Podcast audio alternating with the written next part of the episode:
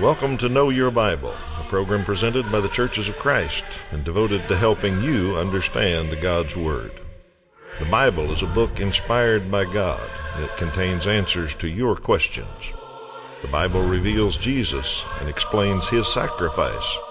It contains God's plan for the family and timeless principles of parenting. Also has the truth about life and death. The Bible contains great financial advice and also answers questions of morality. Join us as we look for answers to your questions and help you know your Bible. Well, good morning. Welcome to Know Your Bible. We're glad you're back today, and uh, we hope you're ready to get some answers to Bible questions because that's all we do on this program is answer viewers' questions. You'll notice a website and a phone number at the bottom of the screen. You can use those anytime to get in touch with us.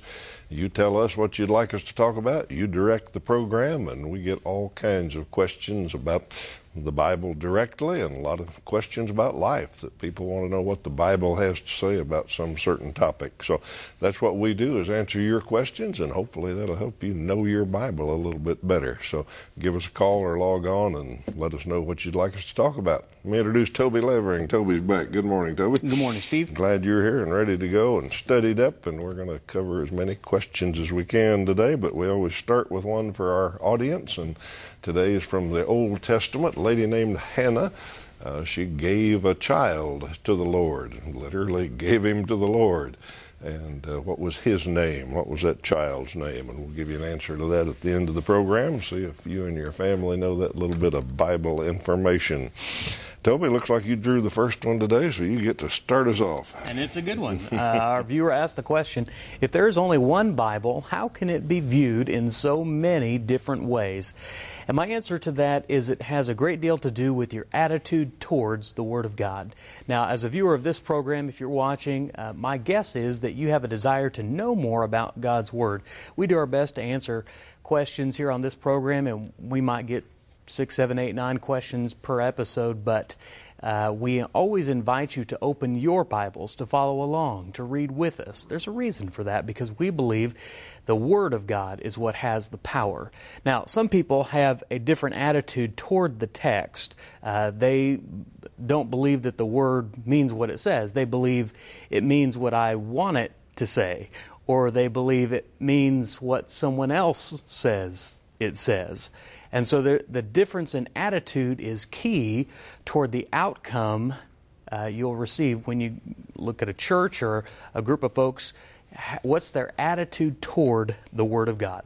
Here's what Paul said to Timothy in 2 Timothy chapter 2, verse 4. We'll have it on the screen, uh, or you can read it in your Bible at home. Preach the Word. Be, be ready in season and out of season. Reprove, rebuke, and exhort with complete patience and teaching. For the time is coming when people will not endure sound teaching, but having itching ears, they will accumulate for themselves teachers to suit their own passions, and will turn away from listening to the truth and wander off into myths. Uh, in today's world, of course, it's extra easy to find almost anyone who will preach almost anything you want to hear. Uh, and it, they may reference the Bible, but uh, the question is what is their attitude toward the text? Are they willing to mold themselves to the text, or are they always trying to mold the text into their worldview or into whatever they're preaching? And that distinction is very important. On this program, our desire is the approach that we believe when you read the Word of God and you do your best to understand the Word of God and you obey and apply the Word of God, that's what brings about the kind of change that God desires. Some people read the Word of God and then they argue with the Word of God, or they try to explain away the Word of God, uh, or they simply ignore the Word of God. Uh, that is that approach will get you into trouble, and you can find any number of pe- pre- people who will preach uh, whatever your opinion might be.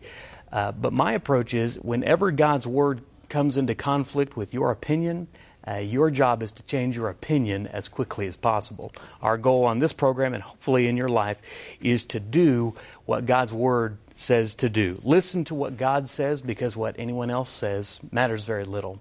Let's read 2 Timothy chapter 3 verses 16 and 17. Paul writing again, all scripture is breathed out by God and is profitable for teaching, for reproof, for correction, and for training in righteousness, that the man of God may be complete, equipped for every good work. So read it, understand it, and most importantly, apply it and obey it. And that'll lead you to where God wants you to be. All right, very good explanation there. Got a question about meekness. What does meekness define meek?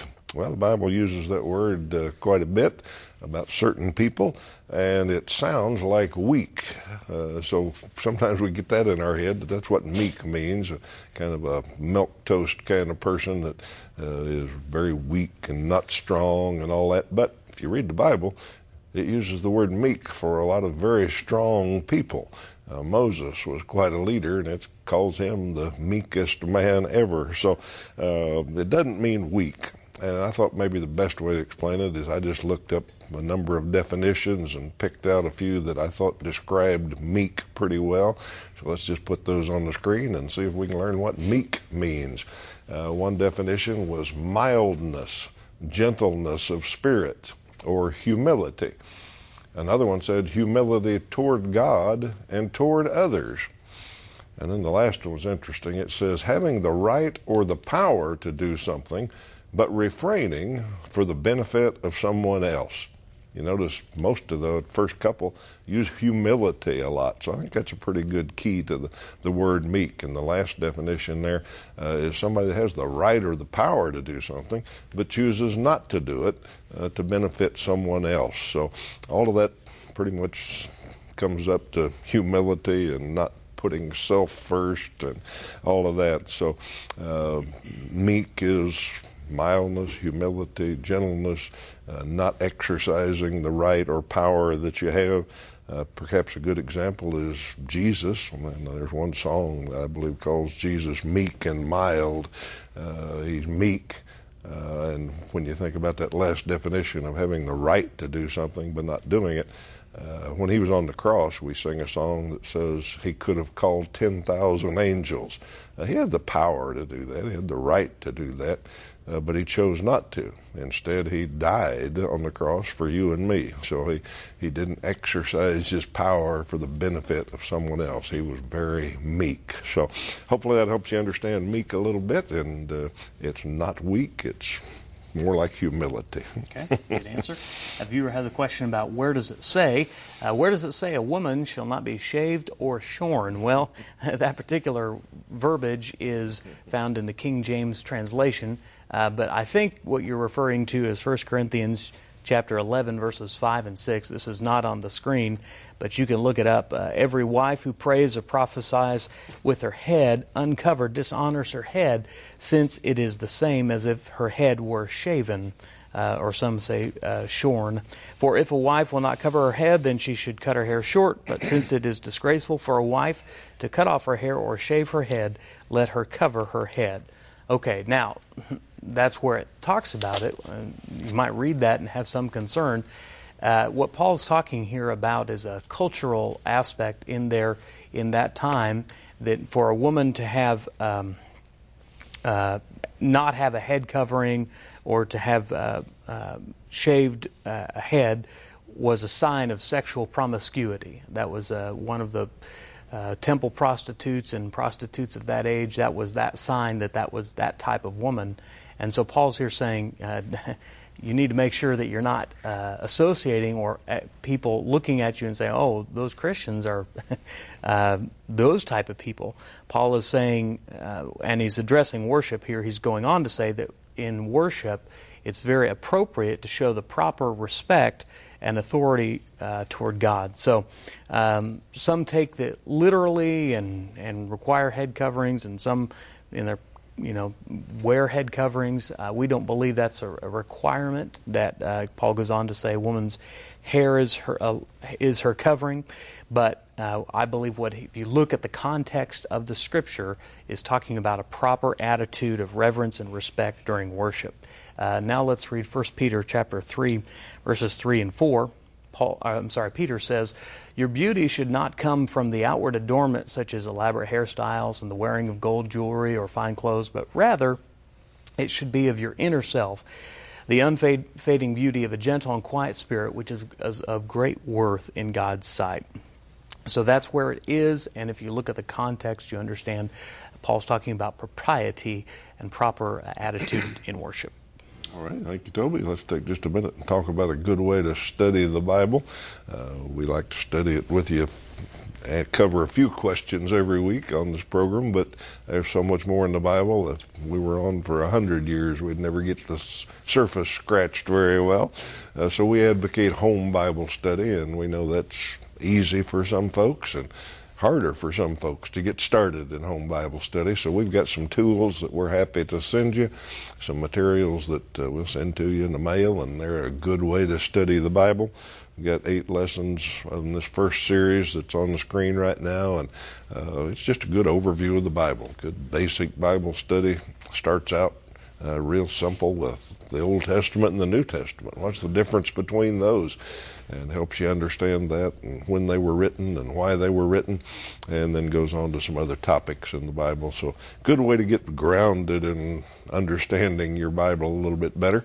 And then we've got more advanced courses that we go on to after you get that one finished. You can keep studying for a long time uh, with Know Your Bible study tools. So happy to make that available to you absolutely free. Uh, we pay the postage. All you got to do is invest a little bit of your time and uh, if you do, I think you'll know a lot more about your Bible when you've been through some of our courses. So give us a call or log on let us know you'd like it. We'll get it to you. All right, question uh, What is the age of accountability uh, for kids, for people? What's the age of accountability? Uh, and I imagine about part of our audience is thinking, okay, that's a good question. I always wondered what the age of accountability was. And another part of our audience is thinking, what's that talking about? Uh, well, the reason that may sound funny to some of you, it's not a Bible term. Uh, age of accountability is not in the Bible. Now, the concept's in there, uh, but it doesn't talk about it, and it certainly doesn't give us an age. It doesn't say this is the age of accountability. Uh, let's read a scripture, and then we'll talk about the age of accountability a little bit first. Uh, this is from Acts chapter 8, and it's the story of a man uh, who's from Ethiopia. He was a eunuch, he was the treasurer and uh, Philip went to study with him in his chariot, and most of you know that story. Uh, as they went along the road, they came to some water, and the eunuch said, Look, water, what prevents me from being baptized? And Philip said, If you believe with all your heart, you may. And he answered and said, I believe that Jesus Christ is the Son of God. And he ordered the chariot to stop, and they both went down into the water, Philip as well as the eunuch, and he baptized him. All right, there's a salvation story, a conversion story. Uh, but the point, why I read that is you see what happened there. The eunuch learned something about who Jesus was. That's what Philip was preaching to him. Uh, he learned about baptism and responding to the gospel and obeying it, all that.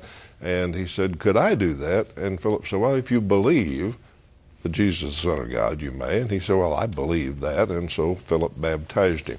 So there's a lot of things in there involved in salvation is hearing and learning and understanding and being able to believe and confess uh, and repent. We learn other places. So all of that takes some level of understanding. Okay, now here's the concept. Uh, we know a baby, a one year old, a two year old, a three year old, uh, can't understand that. Uh, yeah, they can believe that Jesus is, but they don't really understand the concept of sin and trusting Jesus and repenting. They don't have anything to repent of and confessing that Jesus will be their Lord and uh, all of that. So a one year old, two year old, three year old can't do that. At some age, we become able to understand that and able to know what it means to really trust Jesus and all that. So when somebody says, What's the age of accountability? That's what they're asking. What is that age uh, when a child goes from not being able to understand it to being able to understand it enough to obey the gospel? When are they accountable for what they do and what they trust and their sins and all of that? Like I said, the Bible doesn't say it. Doesn't tell us. And I think God did that for a reason because it's probably different for every child, uh, every young person. Uh, some very young think they understand and probably do, and we have to, as parents and uh, church leaders, kind of talk to them and understand and listen to them and see if they understand what they're doing or not. Uh, some, it's much later in life that they really come to, to understand that. Some people say that, well, the Jewish world and the Hebrew world, uh, at 13, a young boy became a man. And that's true, uh, but God doesn't put that in the New Testament and say 13 is the age of accountability. It's a pretty good guess. It's about when most kids start thinking a little more seriously and start wondering about their eternal destiny and all that. But some do it later, some do it a little bit earlier. Uh, so, the Bible doesn't give us an age of accountability. And I know I've rambled around a lot here to say I don't know the answer, uh, but that's the truth. It's an individual thing. Uh, talk to a young person, ask them questions. Uh, if they're serious about it, you'll know they're serious about it. And if they aren't, you'll probably be able to figure that out too. So, no age of accountability, but such a thing does exist. We just have to figure it out on an individual case. okay. Uh, the next question is about baptism. Is baptism by full immersion the only way to be saved? Well, of course, the only way to, to be saved is through faith in Jesus Christ.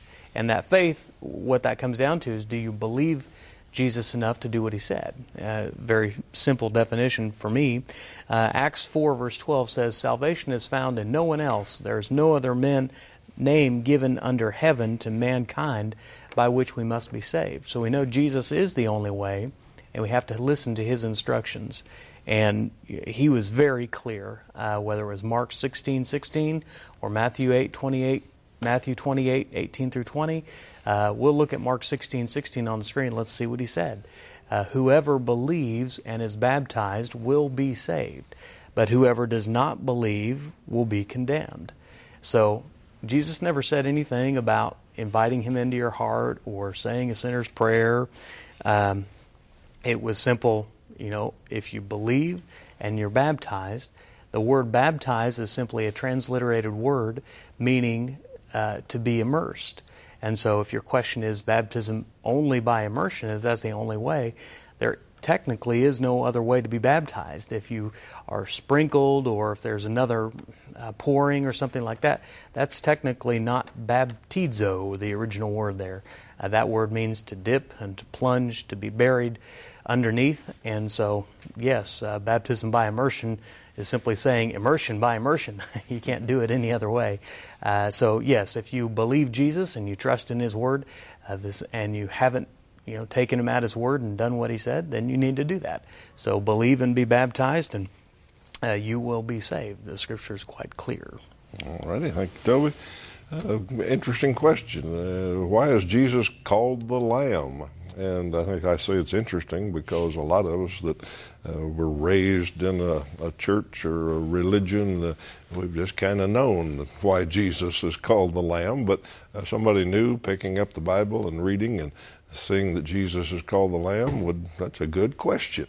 why is he called the Lamb? Well, you got to understand a little history first, and then it'll be very clear. So let's do that. Uh, in the Old Testament days, starting with the Passover, when the Israelites were in Egypt, uh, to get them out, God sent the death angel. And if you know that story, uh, he told them so the death angel would pass over their houses.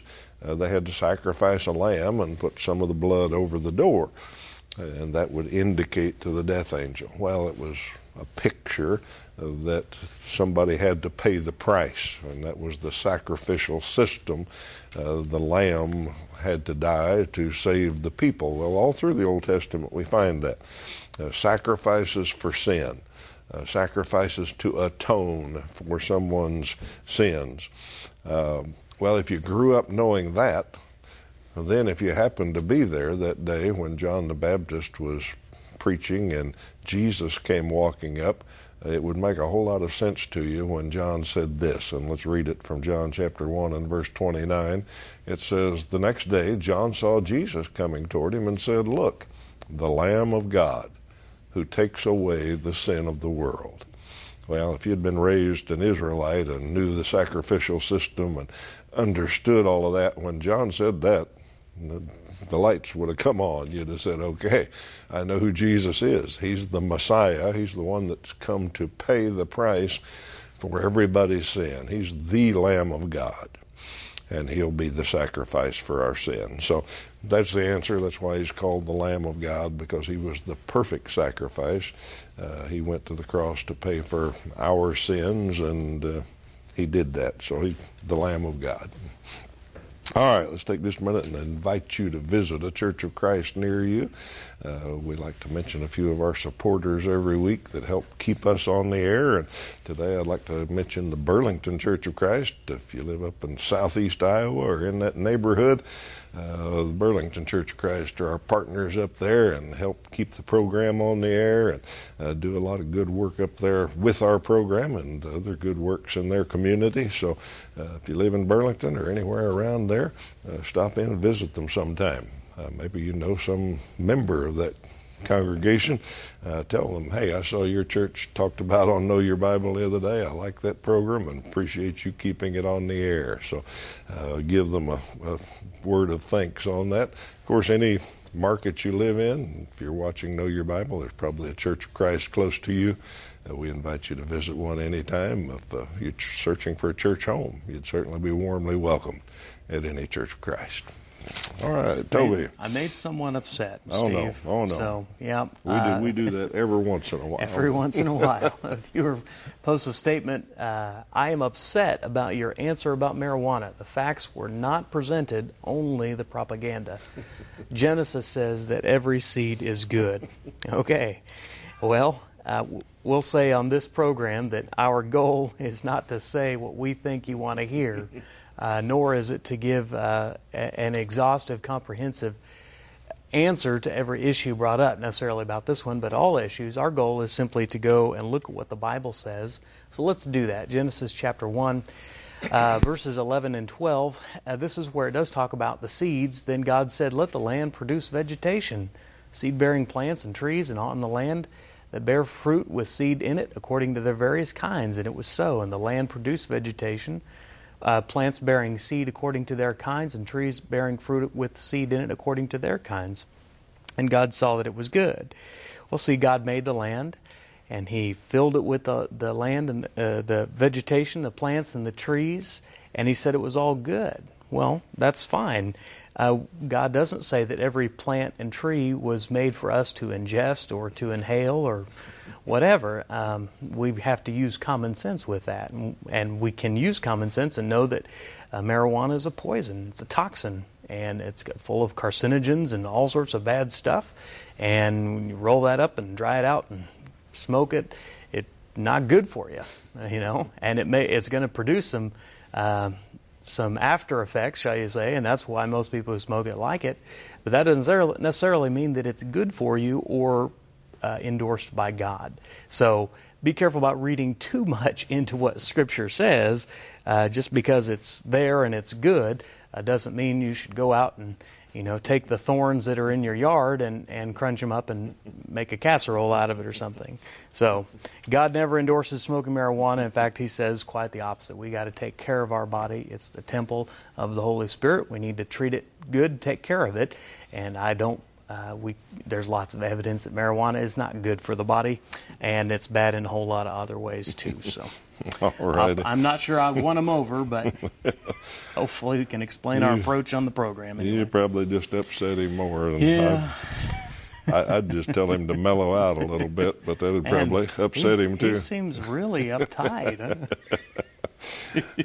there, I will uh, will add this: there do seem to be some medical benefits to some kinds of marijuana. Mm-hmm. Uh, the, some of the chemicals in it, and actually, I read the other day that there's another species of marijuana that's much more helpful medically, mm. uh, but it doesn't produce the uh, highs that people like. Mm. Uh, so, this whole medical marijuana thing's been kind of a con job, actually.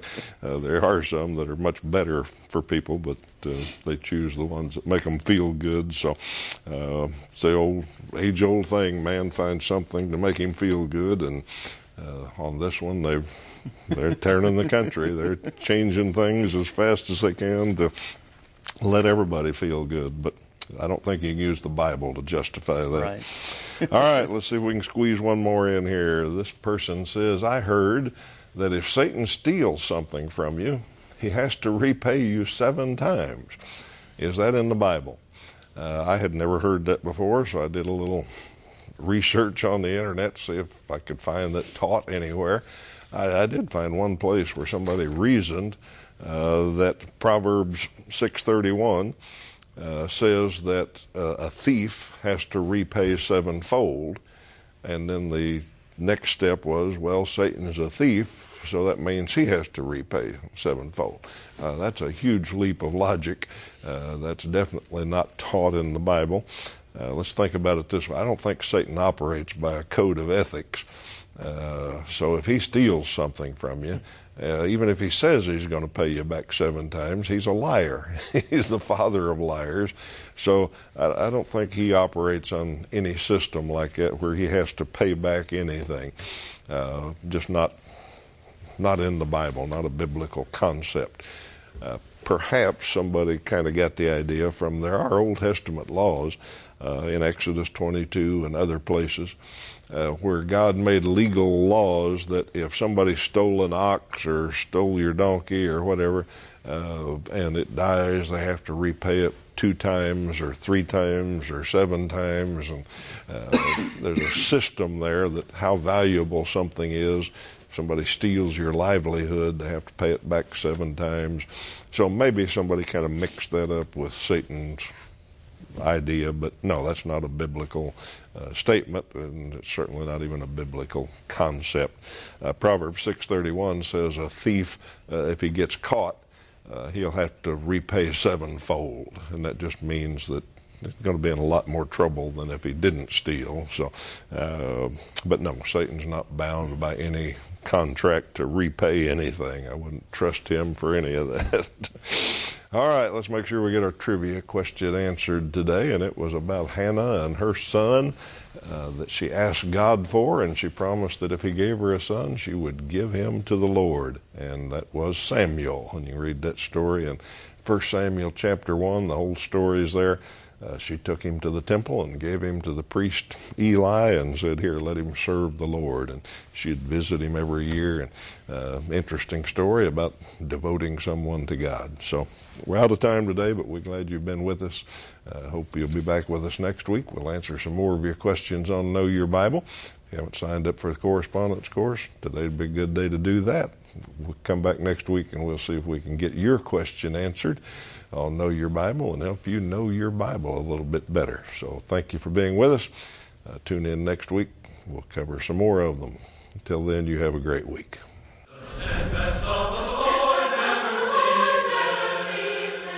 Know Your Bible has been presented by the Churches of Christ in your area. Churches of Christ are non denominational, and each congregation is an independent group of Christians seeking to do God's will. Our goal is simple New Testament Christianity. We follow the Bible as our only guide. Contact us with any questions, and we encourage you to visit a Church of Christ near you.